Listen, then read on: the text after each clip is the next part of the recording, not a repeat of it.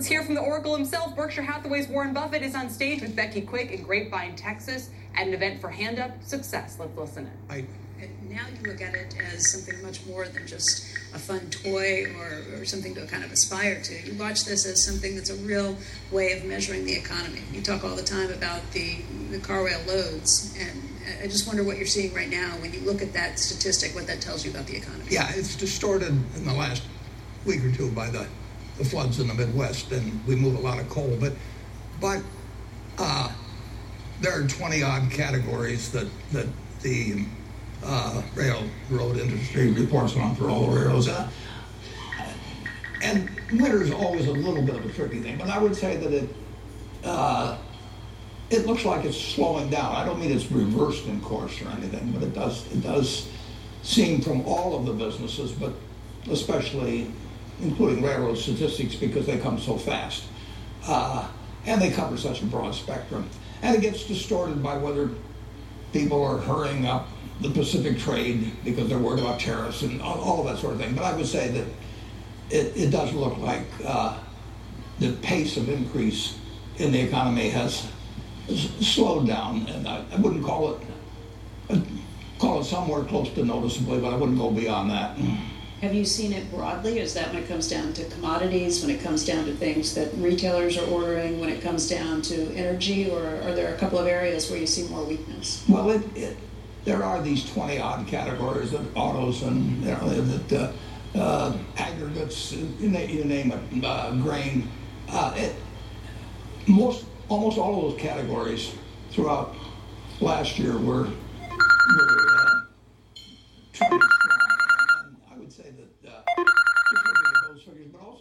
also looking at some other figures, many other figures I see on a, on a weekly basis worth. uh, it looks it looks like things have slowed down, and you you always have the weather factor, but uh, uh, that's the way I'd bet looking at what I see today. I don't want to get too. That doesn't change anything we do. I mean, uh, you know, if if there was a flashing red light, if there was a blurring red light, we would keep investing the same way we do. I mean, it, it, it, just look at the railroad we, in, in, terms of what the situation was in the fall of 2009. I mean, the, the, it looked like the end of the world, and, and, and it turned out that that was the low quarter, was the third quarter. Uh, you really want to bet on America. I mean, it, uh, uh, uh you listen to that magnificent rendition uh, a few minutes ago, and, and God has blessed America. Yeah. Um, I, I, don't want to get too wonky on this, but um, the yield curve, when you look at the 10 year versus the three month, has inverted. And uh, again, this is a, a, pretty important signal. It can signal a recession. It has signaled every recession that we've seen in the last 50 years. And it's only given a, a, an incorrect signal once. Uh, it's the first time it's inverted since 2007. Do you see a recession on the horizon? Well, though I just hope I see a lot of recessions. I hope I live long enough. many recessions I've lived through, but I was I was born on August 30th, 1930, and the Dow was a little over 250, and it was by the time I got out of college, it had there was only one or two days after my birth that it had been that high. So I, uh, no, I, I don't know whether I've lived through eight recessions or six recessions or you name it, but but that, that, that's part of a that's part of a capital a capitalistic system, and and and we will have them, and it won't change anything Berkshire either invests in in the way of. Mark, it may offer us more opportunities, but in marketable securities or business, if we see a good business, and everybody in the world is is, is bearish, and that, that inversion is going to 100 basis points or something like that, we're going to buy it, and and uh, and we'll buy it enthusiastically. The reason I, I kind of push on this, though, is you've talked an awful lot in the past about how um, high yields that you look at act as as gravity on stock prices. Yeah. So if you're seeing really low yields, that inversely could mean that stocks should trade a lot higher. What, what do you think at this yeah, point? Yeah, the lower interest rates are basically the better the options stocks are because stocks are going to produce whatever they are over the next 20 or 30 or 40 years, but if you buy a 30-year bond, you're going to get that rate or somebody you transfer it to. So when if a 30-year bond is at 2.8 or something or 2.9 a percent, and the Federal Reserve's intent now is to have 2% a year inflation, and you pay tax on the 2.8 or 2.9 uh, that you receive. So your net is down around two. You're essentially saying, I'm willing to go with a profitless investment for 30 years. That's never really got my blood. I don't get excited about that. And, and then when you can buy good businesses that may earn 14, 15% on tangible equity, and they've done it in aggregate for a long, long time. And you just think of the difference between good businesses and how they'll compound over time. You can start with yields that are higher than the bond gives you, and the, uh, the odds that those, with a diversified group, that that improves over time. It's, it's, it's a bond with ascending coupons, because that's really all a bond, a stock is. It's, it's a bond with a whole bunch of coupons that go out to infinity, and they're, you just, you have to print the amount on the coupons yourself. You don't know the numbers. But the one thing you know is the numbers on, on stocks as a whole are going to be way greater than 2.8%. So uh, the lower the lower bond yields go, the more attractive stocks are as a long-term investment. And what it says about the next three months or six months or one year, I don't know, and I really don't care. All right, let's uh, stick with some of your big. Have we lost all the audience now? yeah, we're going to change the subject. Let's talk about some of your big investments. Um, airlines, an area that you had sworn off. You went back into pretty heavily a few years ago. You now own major stakes in American, United, Southwest, and Delta. And in the most recent filings, it showed that you had bought even more shares in Delta. It pushed you above 10%. I just talked to you a couple of months ago. You said you generally try not to push above 10%. What happened? Well, that was an interesting situation. Delta made an appearance, I don't know, three weeks ago or something, at, some investment conference, and they announced they, I think they announced they bought in 26 or 27 million shares and borrowed a billion dollars to do it. Well, I like that in two aspects. They bought in 4% of their stock, so all of a sudden we own 4% more of Delta than we had the day before. I like the fact they were willing to borrow a billion to accelerate a stock repurchase program. But what I didn't realize was that that purchase had taken us over 10%. So I was already in, in territory that I didn't plan to get. So I just decided to buy a whole lot more stock. I mean, once, once, once I'd been, once I'd uh, lost my virginity, essentially, I, I thought, why stop at one, you know? Does that mean you like Delta better than the other airlines at this point? No, I, I accidentally went above 10%. And, you I, yeah, it, it, it, I did that a lot. You, I, I uh, you know, I, I, made an investment in U.S. Air back in the late 1980s, and uh, I think it was for 380 some million dollars. Ed Colodny and I had dinner, and he said he needed some money, so I wrote the check. And I think before the before the check had cleared, the money was pretty much gone. I mean, it, was U.S. Airways went broke a couple of times subsequently, and and uh, uh, I tried to sell our interest at 50 cents on the dollar and couldn't do it. And unfortunately, it had this period when it actually did well. So we actually made money on that airline investment. But the, the, if you look at the number of airlines that went broke in this country. If you look at the number of auto manufacturers that went broke, I mean, it, it, it is, capitalism can can be rough. It produces good results overall, but but it is survival of the fittest. And the, but the airline industry is a very very competitive business, and it'll always be a very competitive business. I don't think it's a suicidal business anymore, but it was for quite a while. Um, Three of the airlines that you own a major stake in also were flying the Boeing 737 MAX and have had to ground those. Um, I don't know how closely you've been following along, but what do you think about what you have heard to this point? Well, I don't think that, you know, obviously Boeing has a lot of work to do very promptly, and, and, and uh, the airline industry has been so safe. I mean, unbelievable. The, uh, we happen to sell insurance uh, also, and, and, and, the rates uh, went down so far just because the, the industry is so safe. And obviously, the, there's a problem with this uh, 737 MAX. And, and the, uh, the Boeing, you can bet they're staying up 24 hours a day to get it worked out. And that won't change the industry or anything over time. It, uh, uh, airline airline travel is, and you know, it, it, it, it, it it's almost impossible to believe how much that's improved in terms of safety over the last, uh, well, during my lifetime. Let's uh, stick on the themes. We've already talked about planes and trains. Let's talk about automobiles too, because you also own a stake in GM. One of the fellows in the office does. There's two fellows that each manage. Berkshire Hathaway does. Yeah, Berkshire exactly. Hathaway owns a stake in GM. I think it's 2.6 billion. I think it's a little over. It's around five percent of the company. Okay. Um, GM has been back in the headlines very recently because President Trump has been upset, and very vocally so, with them closing that plant in Lordstown, Ohio. He's called Mary Barra to talk to her about how he would like to see the plant either reopened or would like it sold to someone else who can uh, make something, manufacture something there. Um, again, President Trump has talked to Mary Barra about this. Have you talked to her about it? I've not talked to her. I, I haven't seen her for couple of months. Uh, um, actually, uh, we have a lunch date coming up fairly soon, but I, I think Mary Barra has done a sensational job at General Motors. That is not an easy job. She came into it, and I think she was appearing before a Senate committee or something within a very short period of time.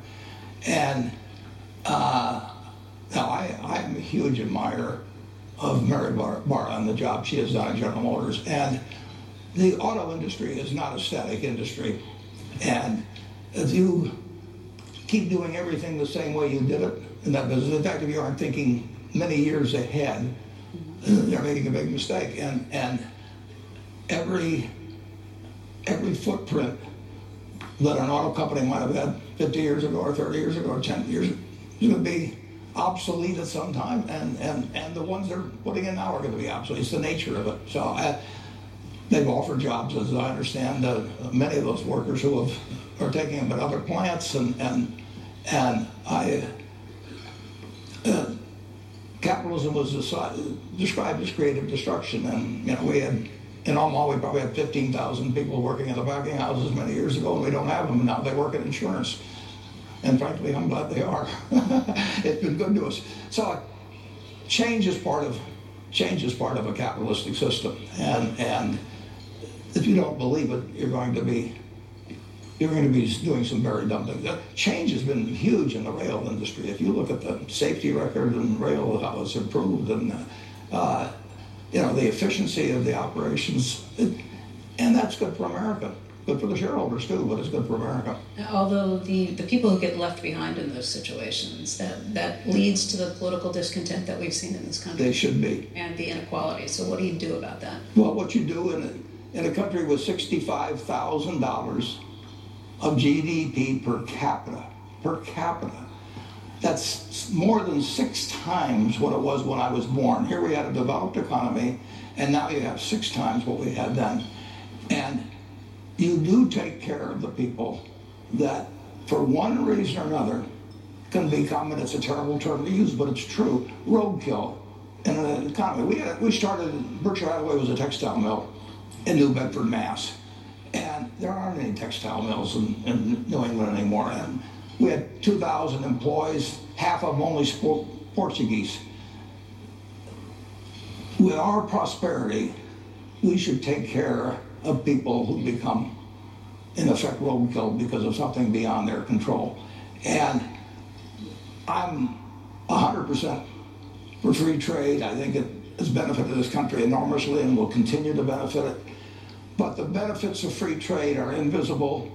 Uh, you know, you don't think about the fact your shoes cost 10% less or your underwear or whatever it may be. I mean, you're benefiting all the time in ways totally invisible. There's nothing at Walmart that says you just saved 8% because we bought this somewhere other than an American manufacturer. So you have this huge national benefit, unseen, but you ruin the lives, economic lives, of people who are 50 or 55, and they're not going to be retrained or they're not going to relocate. We had a shoe factory in, in, in, in Dexter, Maine, and, and those people did a terrific job, and they had jobs that their parents had before them, uh, but they became uneconomic in a world economy, and they should. A rich country can take care of those people to follow policies which benefit all of us, to take care of the relatively few who are dislocated. And, and I think that's I think that's the obligation of a rich country. Um, GM has been looking to the future, trying to find uh, what the future of its industry is going to mean. And one of the things they've done for that is to invest in Lyft, which is going public tomorrow. Um, the initial price for that just got raised, and it now values the company at around $20 billion in market capitalization based on this new pricing. Um, how would you value Lyft when they say inside the prospectus that not only are they not profitable, they lost almost a billion dollars last year, and they're not sure when they'll be profitable? How do you figure that out? Well, I don't know whether the aggregate valuation they're talking about is close to 25 billion now or something like that, and I certainly wouldn't buy a business for 25 billion. I always think in terms of buying the whole business. If we buy 100 shares of General Motors, we think we're buying the whole business, and we multiply. If they've got, you know, a billion, 200 million shares out, and it's selling at 35 or something like that, that would be 40 odd billion in the case of GM. So I look at what I'm getting as a part owner of a business, and I don't know why uh, with all the things you can buy for 25 billion in this world, that uh, you would pick a business that really has to be earning two and a half or three billion pre-tax in five years uh, to even be on the same radar screen as things you can buy right now. So I've never been a big buyer of, of uh, well, I haven't, I haven't, we haven't bought an initial public offering, or I haven't, Charlie hasn't. Uh, I think since 1955, I bought 100 shares of Ford when it came out. Uh, what, did, you buy? What? What did you buy? It was Ford Motor. Gus Levy was running it as a favor, gave me 100 shares, and I, I have to admit it now, I think the statute of limitations has expired. Uh, I, I, took a free ride on 100 shares and made 500 bucks, and it's the only time I've ever done that. But, but uh, I was making 12,000 a year at the time, and 500 looked very good to me. But I, I think, I think there are I think buying uh, new offerings during hot periods uh, in the market, I don't think it's anything the average person should think about at all. You, you have said that you've missed out on some of those. Like you should have bought Amazon a long time ago. You should have bought Google slash Alphabet a long time ago. Could this be one of those scenarios? What was the last Could this be one of those scenarios? Oh, it, always can be. Yeah. I mean, there were a paradise in the Desert Inn one time, uh, many years ago. That uh, no, they had them in a little case. They came up 32 times in a row. You know, well, that's you know that's uh, what a thousand times, a million times, a billion times. You know, four billion to one, a little over. Uh, uh, so you can go around making dumb bets and win. You know. it's not something you want to take as a lifetime policy, though. I mean, I, I, I don't worry about, I, I, worry much more about the things I do than the things I don't do. I mean, I, I, I missed all kinds of opportunities in my life, but uh, that, that's, that's uh, you just want to make sure that, that you're on the side of the house when you bet rather than bet against the house. Uh, your biggest holding is Apple. You have $47 billion or so in, in Apple shares. And Apple just had a huge event this week. It was star-studded. People like Oprah Winfrey and Jennifer Aniston were there. Reese Witherspoon. Um, it was all to unveil this new streaming services that they have, news, entertainment. I just wonder. I know you have an iPad. Are you going to be downloading any of those things on your iPad? Yeah. Well, I'm I'm, I'm right up to date. Here's my phone, incidentally. So I'm. I'm yeah. Alexander Graham Bell lent it to me, and I forgot to return it.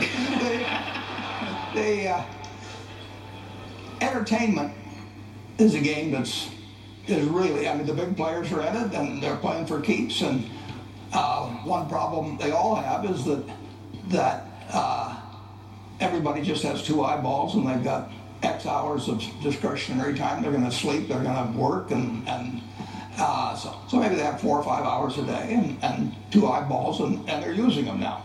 And now they're going to have a, and they, obviously there's disruption going on in, in delivering various things to you. People are always going to want to watch sports, you know, they're always going to want, want to watch news, but there's certain things. Uh, they want to watch the Olympics. The question is how much it's worth whoever gets it to them. But you've got some very, very, very big players that are going to fight over those eyeballs. The eyeballs aren't going to double. The, time isn't going. I mean, it's a relatively fixed market, and uh, when you get the size of certain players and disrupted in an enormous way by Netflix, which nobody dreamt about really 10 or so years ago. And we'll see how a game like that comes out. But, but the, that's not an easy game to predict because you have very smart people with lots of resources trying to figure out how to grab another half hour of your time. And, and uh, uh, I would not, I, I would not bet, want to play in that game myself. That's too tough for me. Well, you kind of are. It's your biggest investment. Oh no, no, Apple's a lot more than I mean that. Apple, you know, I'd love to see them succeed. That's a company that can afford a mistake or two. you, you don't you don't want to buy stock in a company that has to do everything right.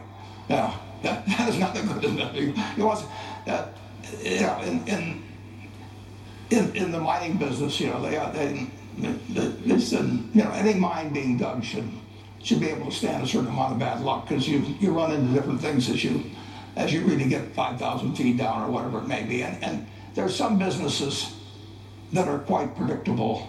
Uh, Berkshire's made lots of mistakes over the years.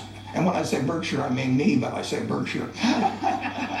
they, uh, we started with a textile mill. Yeah.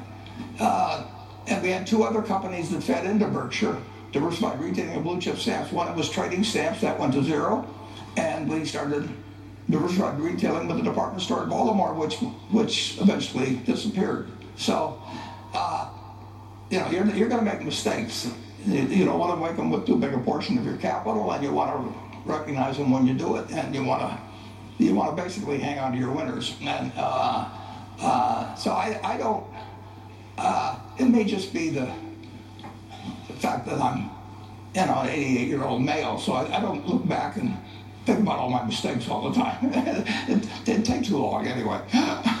so uh, Apple should do some things that don't work. And, uh, uh, you they've got a marvelous. I mean, this is not a huge endorsement of what they just announced this week. You think this is going to be one of the things? I, I, don't know. Okay. No, I don't know. Uh, I know that if I'm Bob uh, Disney, I'm going to think about every way that I can to beat them to the punch. You know, I, I you know, if I'm if AT&T, if I'm Comcast, uh, uh, and obviously Netflix is you know is going to try and make sure that Apple doesn't get part of their territory. I mean, that is capitalism. That it's it's produced.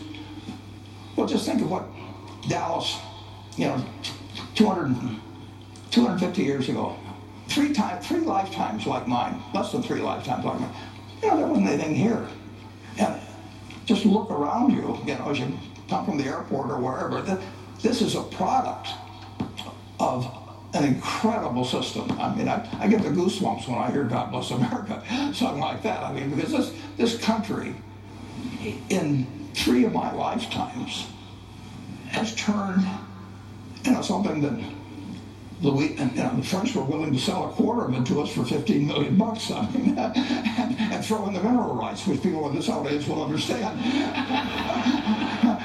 Part of the payment for the Louisiana Purchase, 20% of the payment was was uh, what was it, three three million bucks at 15, 200,000 ounces of gold, and we got South Dakota, where one mine turned out 40 million ounces of gold. You know, I mean, uh, uh don't I don't know I don't know who made that deal for France, but it,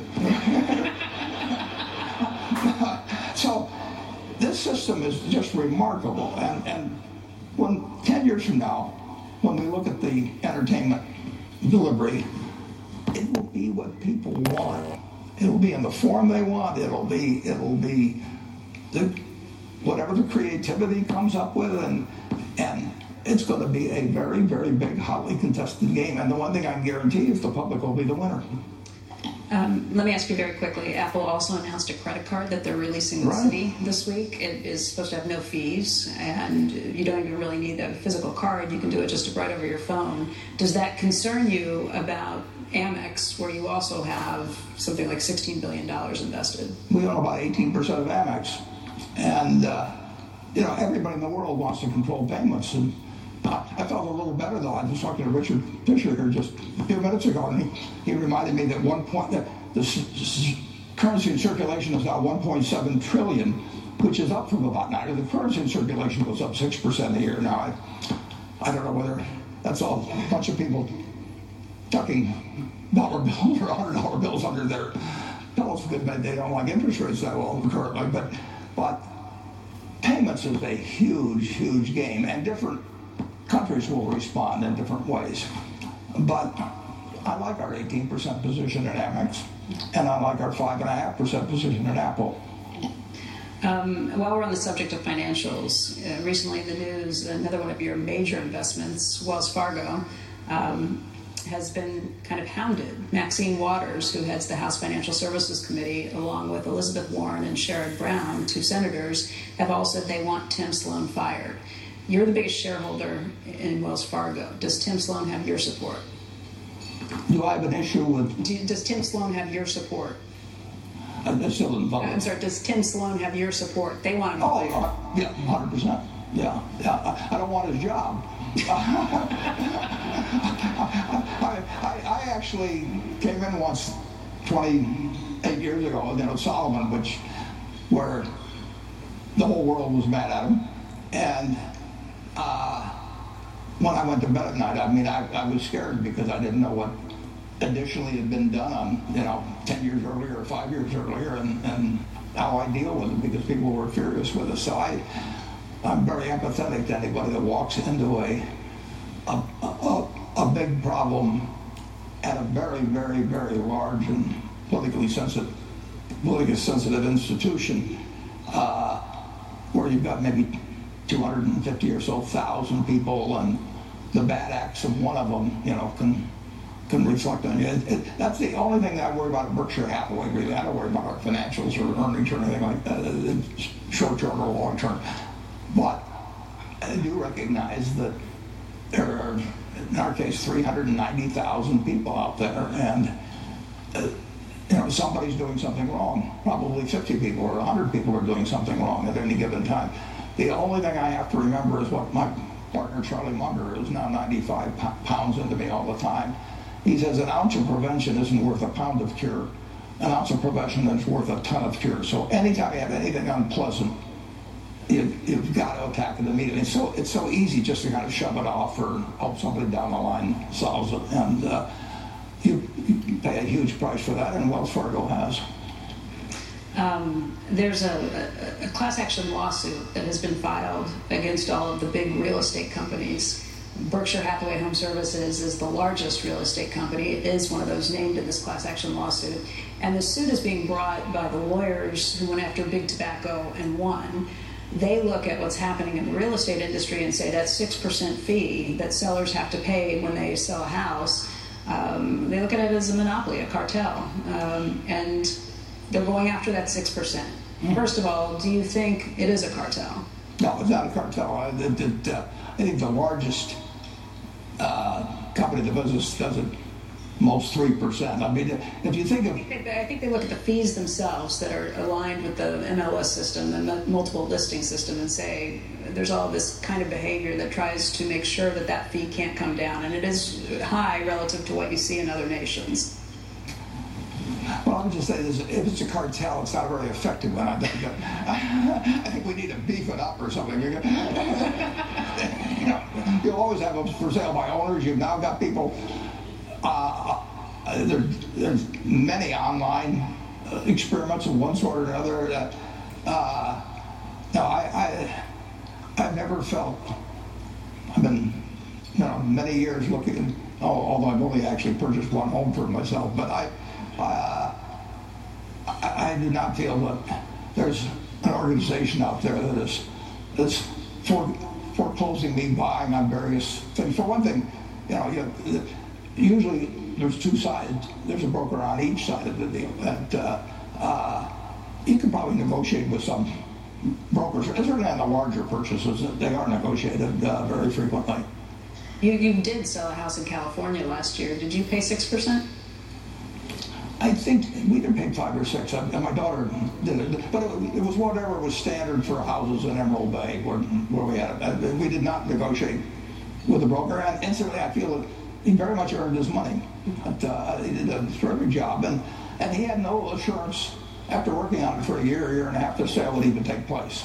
So here he, he spent significant funds of his own uh, in terms of advertising it and, and uh, uh, lots of time involved. And I could have, I could have called off the listing it at any time I didn't owe him a penny. So it, uh, you know, it, it, if, if you're looking, if you're, if you're looking for for uh, demons in the American capital system. I don't think you'll find it with your local real estate broker. Um, Warren, let's talk a little bit about philanthropy because that's why we're here today. Um, the changes in the tax law have some people concerned that you are going to see a big drop in charitable donations because it means that fewer people are going to be itemizing their taxes.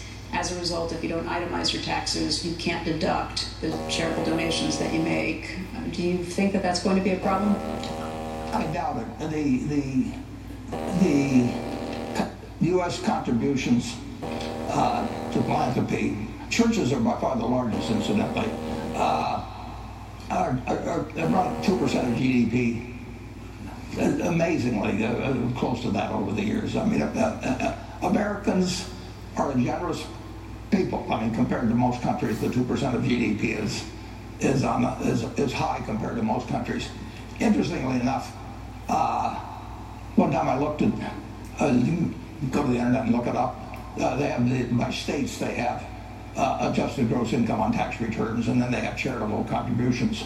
And uh, all of you can mentally try and think that one, one state is far above all others. And, and if you think about it a second, it's, it's, it's Utah, you know, I mean, because a uh, significant part of the population is, is, is committed to 10%. Ten percent, yeah. I. I asked them if they had a junior membership one time. The, uh, the uh, uh, Americans are are remarkably philanthropic, and, and and the people really who are the most philanthropic are the ones.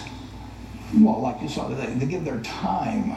I mean, that's that's precious. You you can't buy time. You can't you know, I'm 88. I can't buy time and I can't buy love. You know, I can buy a lot of other material things, but but when they give their time and their love in something like this, it's extraordinary. And and then the people that have very little, and when they make a contribution, it really means one less movie or one less night to eat out or something of the sort. So uh, Americans really stack up quite well in that respect.